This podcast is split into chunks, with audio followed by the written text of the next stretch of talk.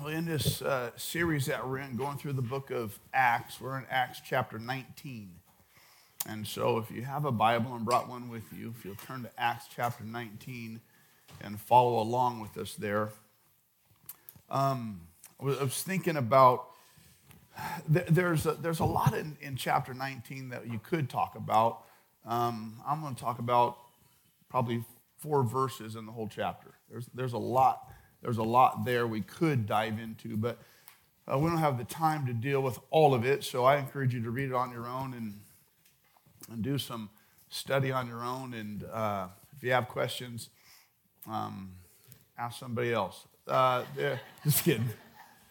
Just kidding. I, I, was thinking about it though, and I thought, you know, as a, as a football coach, I, I love to have a full roster.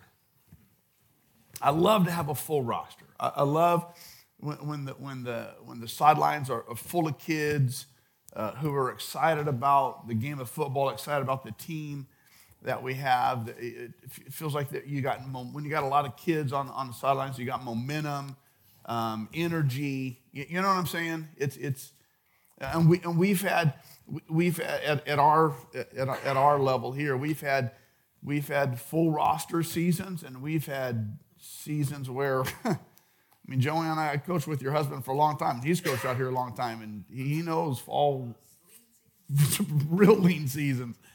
Um, and it's, it's not that necessarily one seems better than the other. It's just is there's, you know what it's like. You got a bunch of people around, it's generally more fun.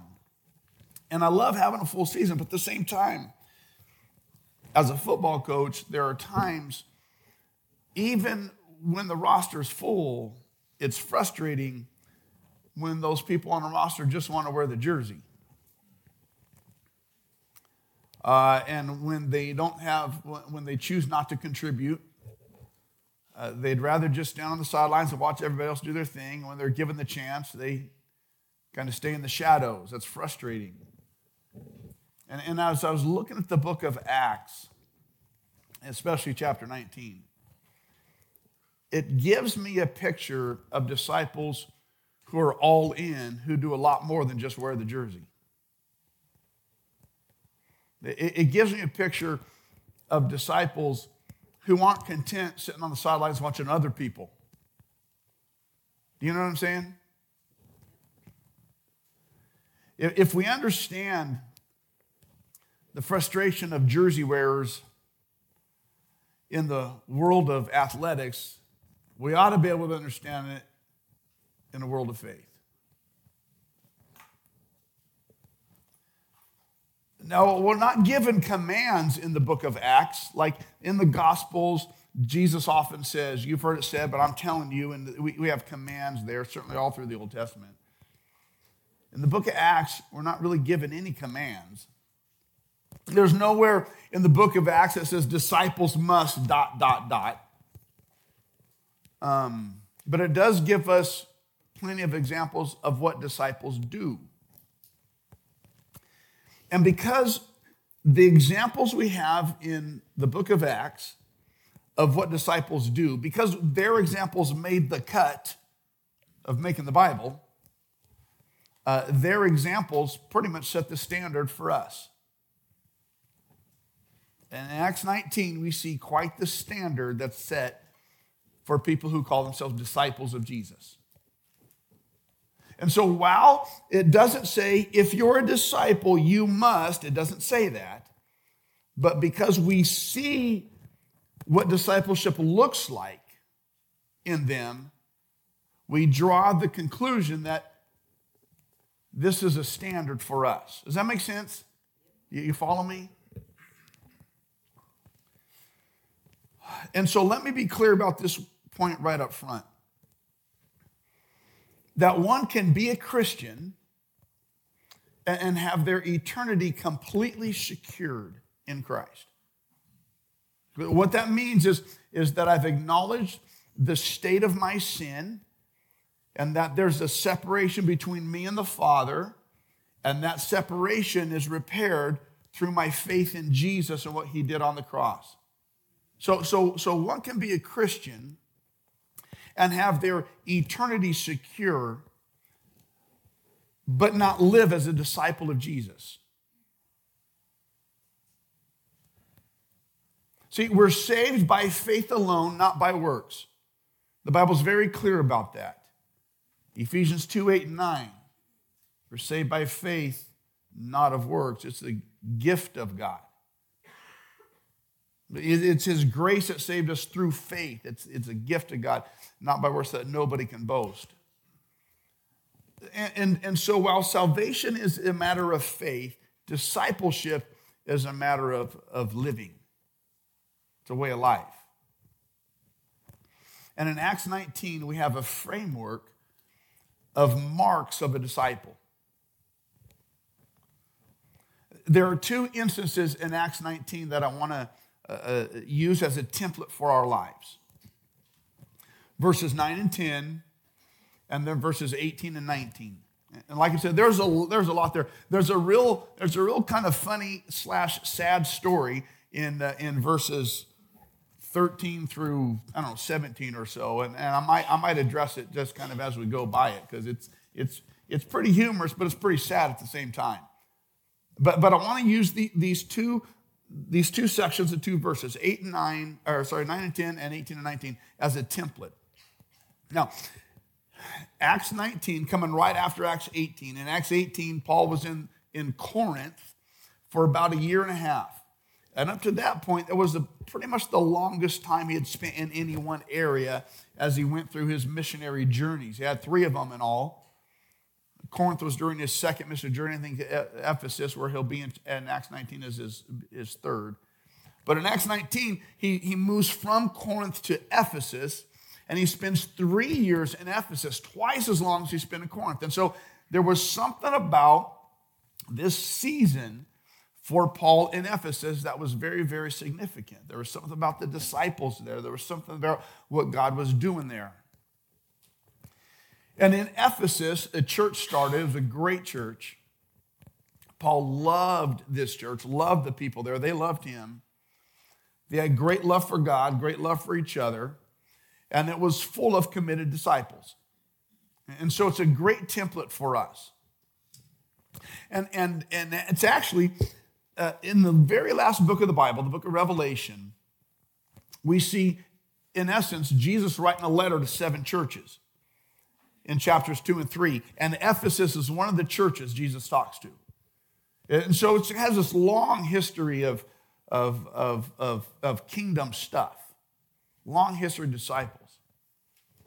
And, so in Acts 19, we, we see the beginnings of this, this incredible church, the church of Ephesus. And I just want to read verses 8 and 9 just real quick. So this is, he goes to Ephesus and verse 8, Paul entered the synagogue and spoke boldly there for three months, arguing persuasively about the kingdom of God. But some of them became obstinate. They refused to believe and publicly maligned the way. So Paul left them. Now, let me just stop right there. This was Paul's normal course of doing things. He'd go into a city, he'd go in a synagogue where the Jewish people would meet, and he would talk to them about uh, their belief, about their faith, and try to point out and reason with them from their scriptures, what we understand as the Old Testament, how what they were looking for in the Messiah was fulfilled in Jesus. This is, this is what he did. He did this everywhere he went. And usually, out of those conversations, people would believe and then they, would start a church. And so, this is what he's doing. This is the normal way of what he does it. But watch what happens. The end of verse 9 and verse 10. So, so they, they, they start fighting with him and they're maligning he and, and, and the people who are believing. He says, so Paul left them and watch what he does. He took the disciples with him and had discussions daily in the lecture hall of Tyrannus. This went on for two years so that all the Jews and Greeks who lived in the province of Asia heard the word of the Lord.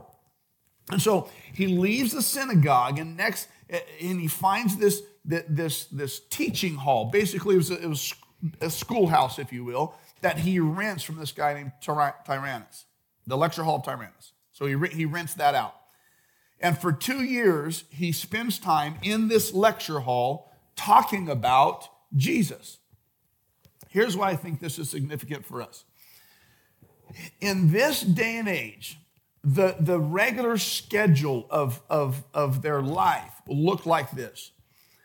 The men would get up and go to work at about five o'clock in the morning. And they would work hard till about noon. So they go to work five or six in the morning and work hard about noon.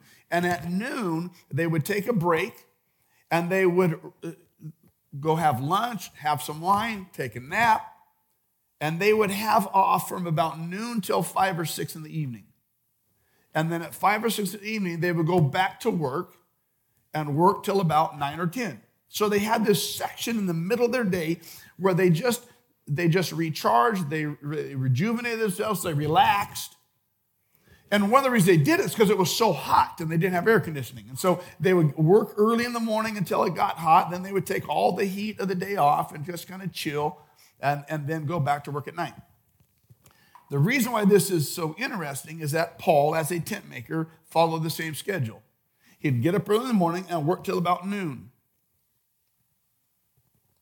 And when the custom was to take some time off, have some downtime, relax, enjoy life, he would then go to the Hall of Tyrannus and teach from noon until five or six.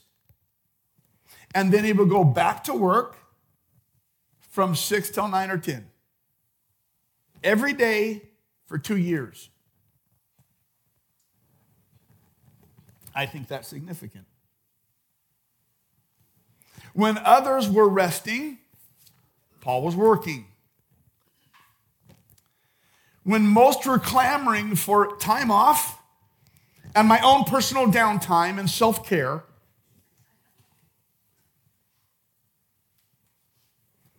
taking this day and this afternoon and this weekend off because we got this and that and the other. Paul used all those free moments for kingdom building and it was tireless. Tireless energy and tireless passion for the kingdom. And it was so counter to the way everybody else worked their schedules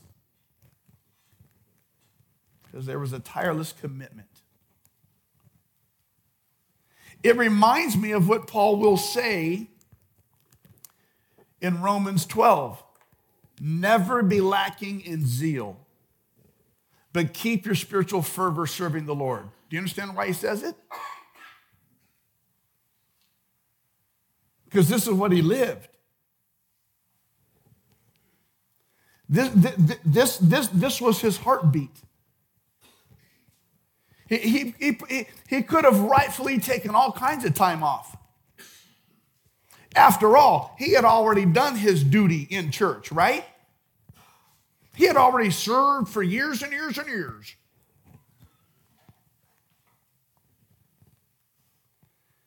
And he says, Don't you ever be lacking in zeal. You keep your spiritual fervor doing what? Serving. Now, now, now, believe me, I believe in the importance of a balanced life. Please don't misunderstand me. It has been said if you burn the candle at both ends, you're not as bright as you think you are. So I understand the need and value of a balanced life. But I think we would all agree that we all fill our schedules with plenty of things that are not kingdom related.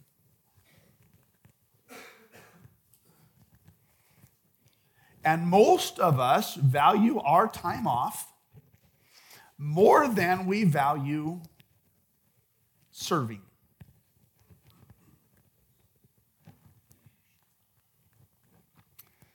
Paul was wise. He didn't kill himself with activity. He obeyed the examples of Sabbath rest. But there was a tireless service to the kingdom of God. And you think, what, was it about Paul that made him so relentless in his serving? Well, honestly, if I had to guess, I think it's because he knows what he used to be. He, he knows how committed he could be to other things, because he was. he knows what a type A driven personality he was. And he knows that all of that energy and that passion and that zeal was to things other than the kingdom. And so when God got a hold of his life, and as Paul realized what God had saved him from, what other response could he have?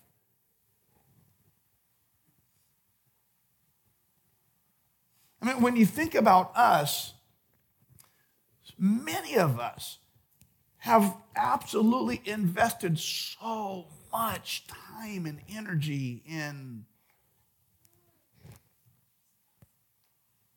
our job, our vocation, our career, building for our future, our hobbies.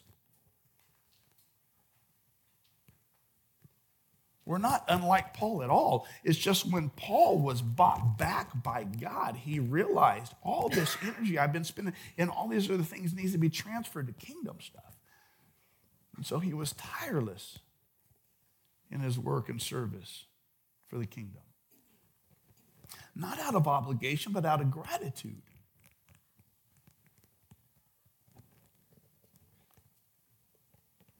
And, and that's one of the things I love about this church. There are so many people here who are tireless in their service of God through this church. Time after time, week after week, year after year,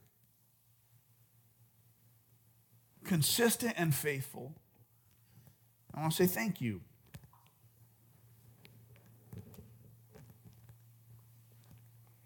But if this is the standard of discipleship, and again, it doesn't say anywhere in Acts, you must be, it doesn't say that. But it gives us templates. And if this is part of the template of what it means to be a disciple, we must consider how tirelessly we serve the kingdom. If we're going to call ourselves a disciple. That's a big if. It doesn't mean that we serve every waking hour. It doesn't even mean, uh, you know, that it's every single weekend. It doesn't even mean that it's all 12 months out of the year. It, there's none of that guilt stuff, but it does mean something. And it does mean serving somewhere, and it does mean serving someone. Somehow. And so I, I thought of saying it like this. See how this feels to you. Serving is not something that Christians do, but it is something that disciples do.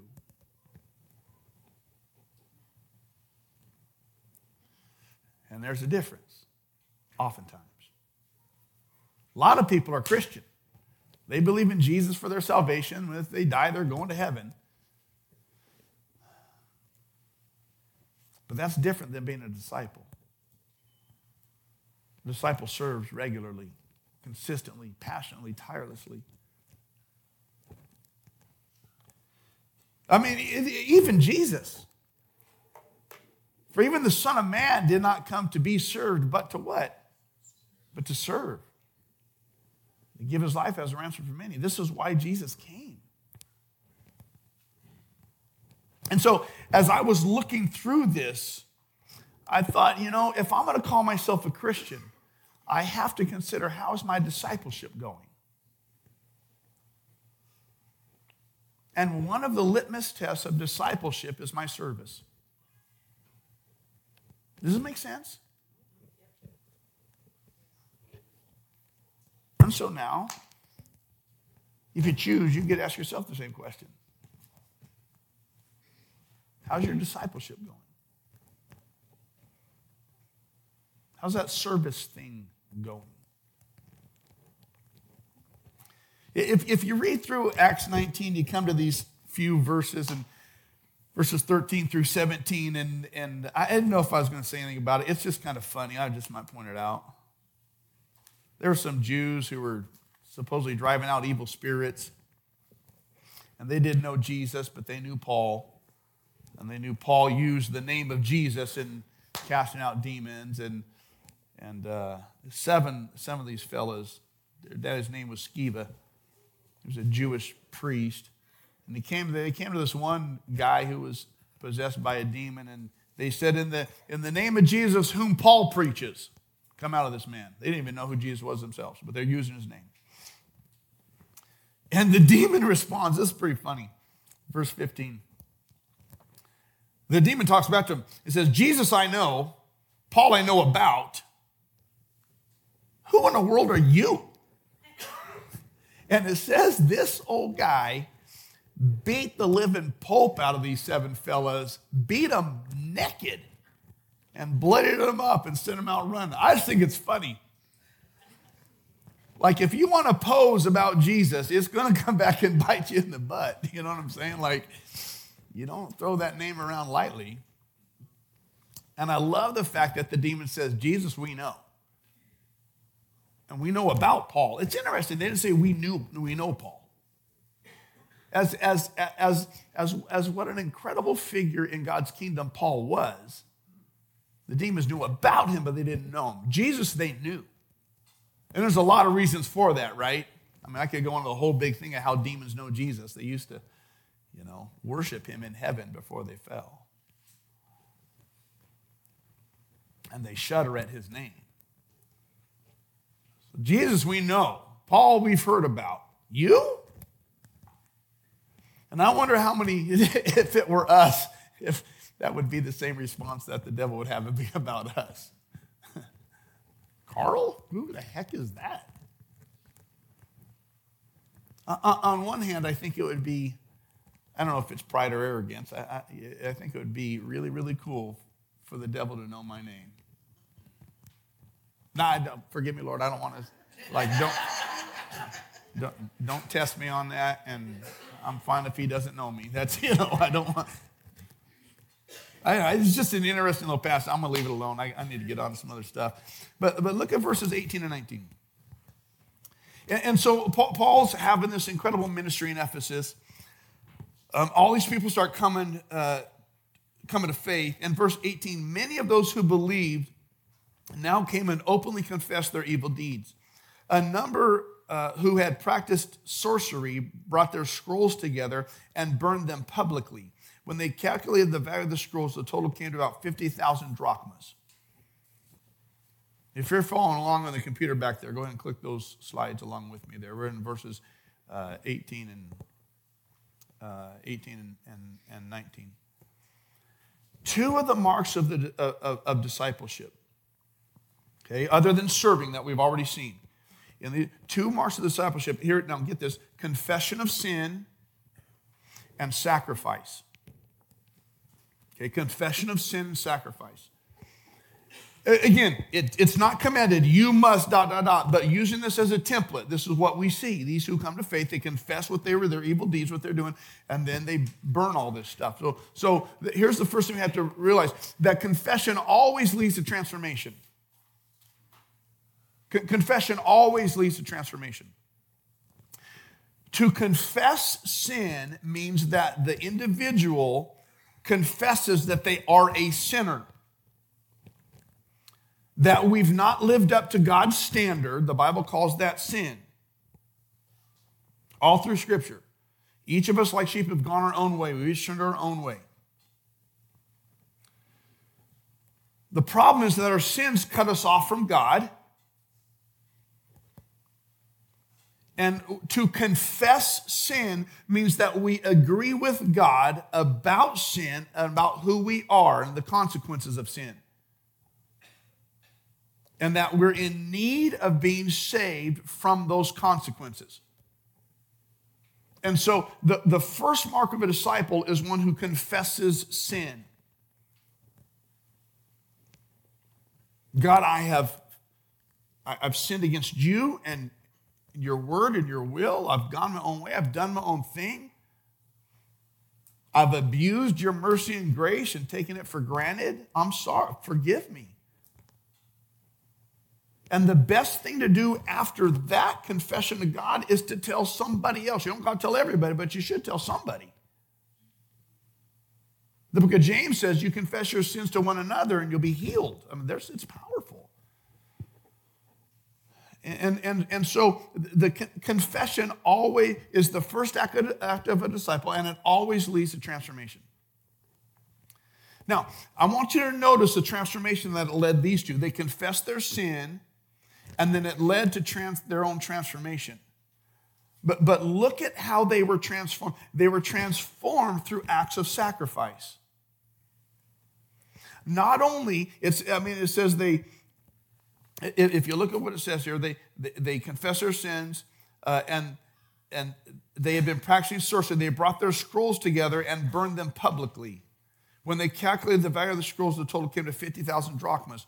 The, the confession of sin led to their transformation. They took all this stuff that was contrary to God, that was just evil, and they burned it. They rid their life of the things that were, that were contrary to God's way, God's law, God's, God's word, and they did so at their own great sacrifice. When it says uh, what they burned was 50,000 drachmas, a drachma is a day's wage. So what they burned was 137 years of salary. That's a lot of money. That's millions upon millions upon millions of dollars that they burned. They took steps of a disciple. They confessed their sin, and it led them to the transformation through sacrifice. I, love the fact that the Bible doesn't say, and they decided to get rid of their stuff and sell it and use the money for the poor. They didn't even play around with it anymore. They sacrificed income that they could have gained for the sake of their own discipleship. I mean, consider what discipleship meant to these people. Consider the personal loss that they self imposed as a step of their discipleship and maturity. 137 years' salary. That's a great sacrifice. Yeah? See, most people come to faith for what they can get out of it. These came to faith, and their first decision was what do I sacrifice in response to it? Do you understand the difference? Do you understand the difference? And so it begs the question if I call myself a disciple, what does my sacrifice look like? Is this one of those things that I've come to God for what I can get out of it? Hopefully, He makes my life better, my marriage better, my relationships better, my hopes and dreams come true. Or is, have we had those serious internal conversations? That because of what Christ has done for me on the cross, because of what uh, of God's love and His mercy and grace, what's my sacrifice look like? What's it call me to? And then there's this, this, this real interesting phrase here in verse 23, and it was actually used in verse 9 if you read it and paid attention to that. And in verse 23, uh, about that time, there arose a great disturbance about the way. This is what the disciples were called. They were called people of the way. And it says it, it says it first in verse 9 that the Christ followed, the disciples of Jesus were originally called, the movement of Christ was called the way, and the people who followed Jesus were called people of the way.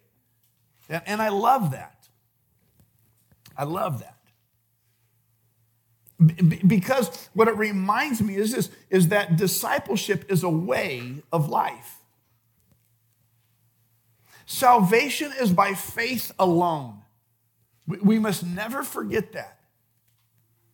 But discipleship is a way of living. Salvation has nothing to do with behavior, but discipleship always does.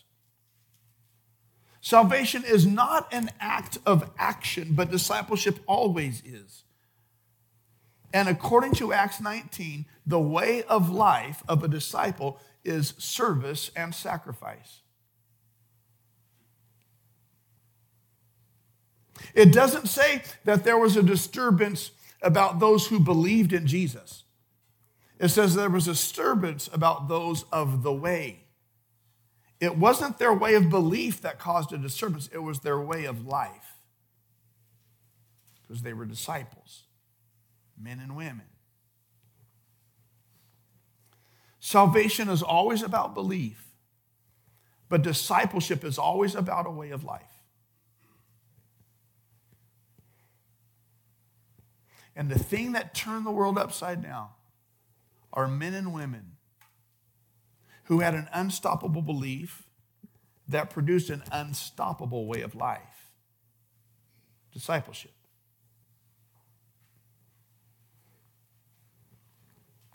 There are many, many, many ways to serve the kingdom of God. And there are many, many, many, many, many ways to sacrifice for the kingdom of God. And I'm not going to sit up here and say it has to look like this and it has to look like that, but I will tell you this. If you want to live the life of a disciple, we will help you understand and find a place to serve the kingdom of God and give you opportunity to sacrifice so that you can move from one who com- comes to Jesus simply for what you get out of him to one who comes to Jesus and in response to what he's done considers what you may sacrifice for him.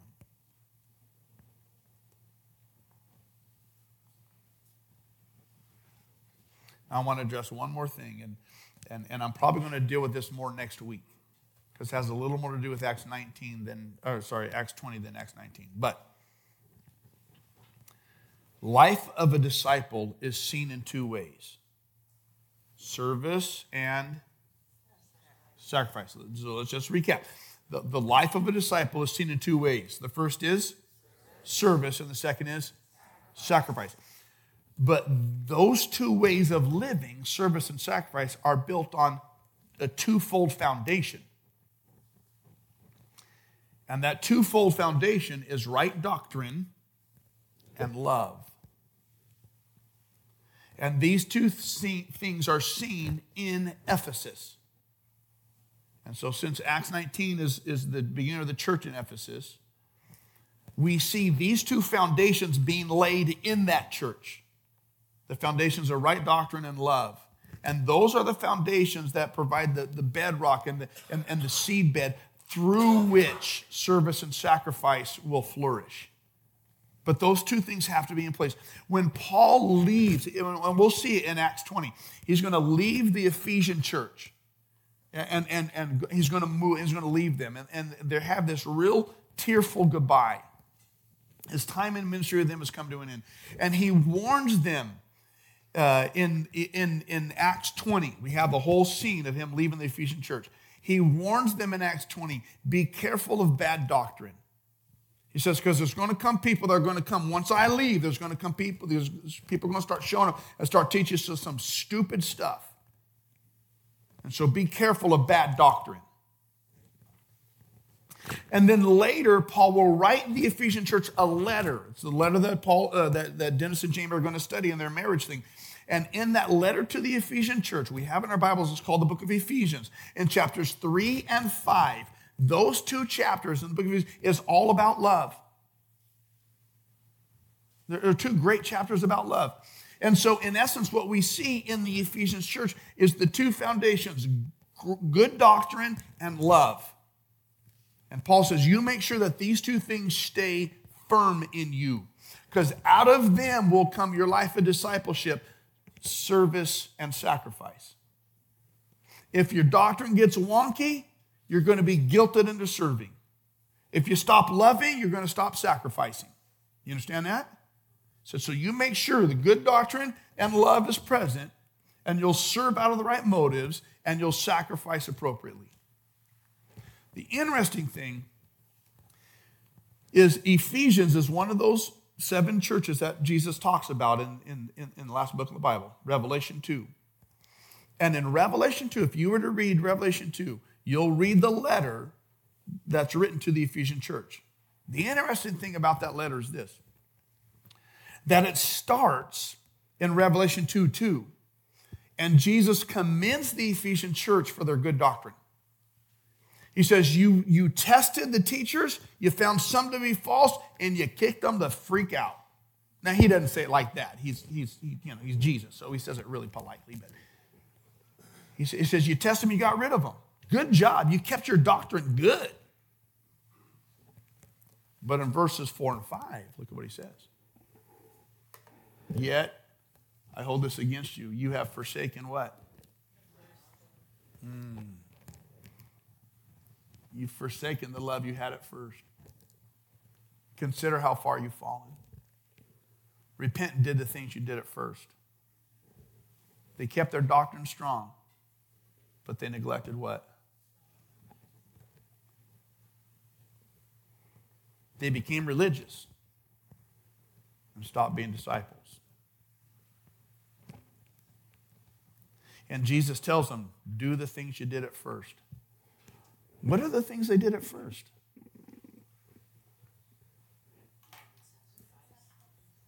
What we just looked at in Acts 19. He's calling them back to what we just looked at.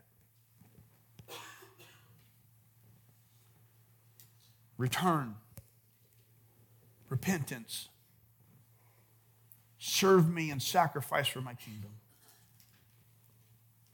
It says, Remember how you felt when you first believed, when you loved me more than anything else when you would give anything for me in my kingdom. Remember what it felt like when you loved me at first. Remember when you first fell in love with me. He says, How far you've fallen. Do what you did at first. Repent, serve me, and sacrifice. I have said this for I don't know how many years. You cannot change the world on spare time and pocket change.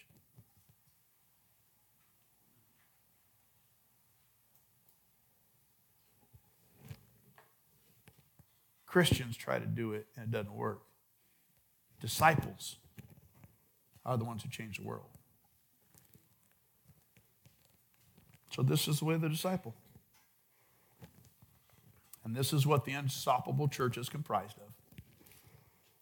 We see it time and time and time again in the pages of Scripture in the first church.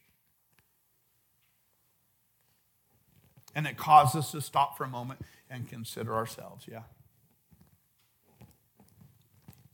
And so the first step of discipleship is to confess sin.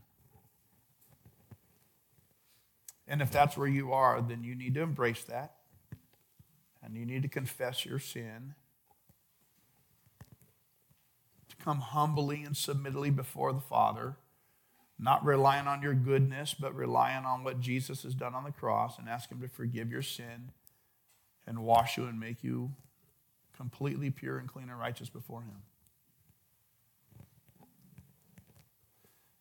And then choose the way of the disciple. Tireless service and costly sacrifice. That's the way of the unstoppable church. That's the way of the unstoppable kingdom. And that's what Jesus has invited us into when he said, Follow me. And so I want you to pray with me. And I'm just going to give us both of those opportunities.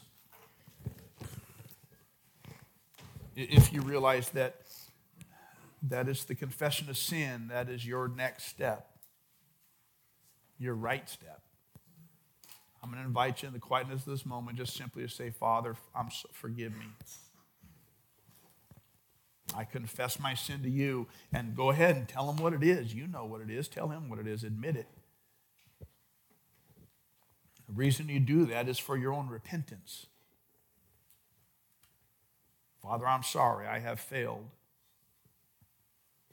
You know my failure. You know my missteps. You know my sin. I confess it to you and I repent and I ask your forgiveness. Tell him, say, Jesus, I thank you that you have already on the cross covered my sin. I accept that. And I ask you to draw near to me and make me new. Wash me and make me new.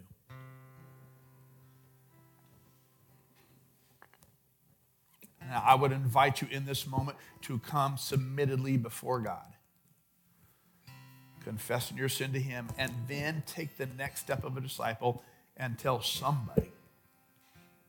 You know, God tell everybody, but you should tell somebody. It's your act of contrition, it's your act of repentance.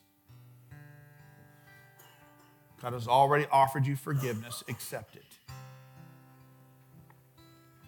And then your next step as a disciple is to say, Father, I feel like I'm already tired, and I hear Carl saying we need to tirelessly serve. Give me energy to serve. Help me not be lacking in zeal.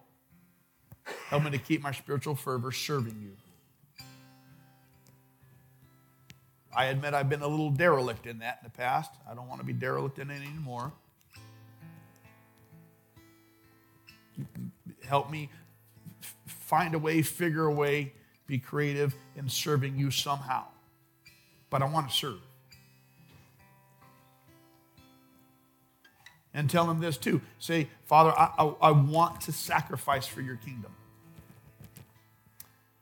And I know the best way to sacrifice, if I want to, is just do it.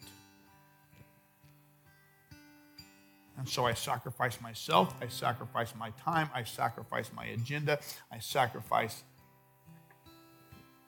my resources, I sacrifice my money, I sacrifice my schedule. I don't want to give you something that costs me nothing, and so I'm going to sacrifice God. Father, I keep coming back to your word that says your eyes range to and fro about the earth to find those whose hearts are fully committed to you. And I pray that you find those hearts here. Those of us who confess, those of us who, are, who, who desire to be tireless in our service, not because we owe, not, not, not out of obligation, but simply out of gratitude, and who look for ways to sacrifice. Father, I thank you for the promise that whatever we give over to you, you will not be indebted to anybody. And you're going to return in manifold measure. Thank you that you are safe to submit to and to sacrifice for. And we do that this morning. Speak to us in whatever, whatever way you desire that in us, speak to us in that way, and we'll respond. We love you, Jesus. In your name I pray, amen. You know, whenever you start hearing the rain, like uh, you can hear it right now, can't you? I, I don't know, I'm sure some of your minds go back to the promise of Noah. Uh, when God got so uh, with people, he figured, I'm done. I'm going to start over you ever done a project and it just didn't turn out? You said, I just need to start over. Can you imagine God just want to start over? And there were Noah and his three sons, and Noah's wife and their wives, and a bunch of animals, dogs mainly, not many cats, that decided to put in an ark. And he says, as frustrated as I am right now, I love you and I love my creation. And I will never, ever pour out my wrath again on the earth like that. Instead, I'm going to pour out my wrath on my son. And every time I hear the rain, I think, Thank you, Lord, that you chose not to pour your wrath out on me when I deserved it but instead you poured it out on your son. So I love hearing the rain. And I love walking in the rain because to me, it's the promise of God that his wrath is forever poured out on his son, not me.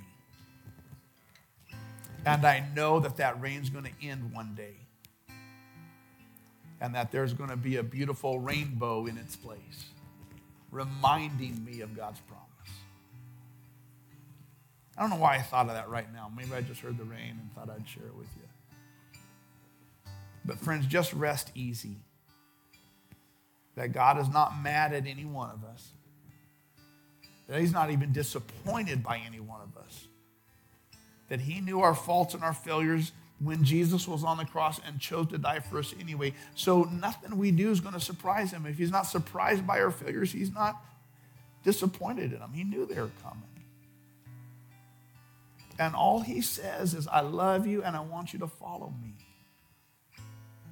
I'm not mad at you. I'm not going to disown you. I have so much for you if you just trust me.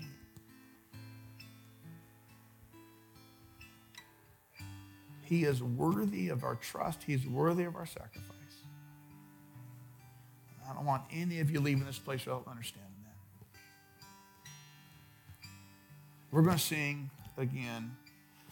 Um, and I know Dave is going to be at the start here booth. He'll be around. I know one of his roles here is to help you get connected with each other and with this church. And if you want to take another step in that, I'd encourage you to let us know. Let David know. We'd love to walk with you through your next step as a disciple. We good? Yeah. Let's sing. Amen. Well, I think it's fitting this morning we sing a song about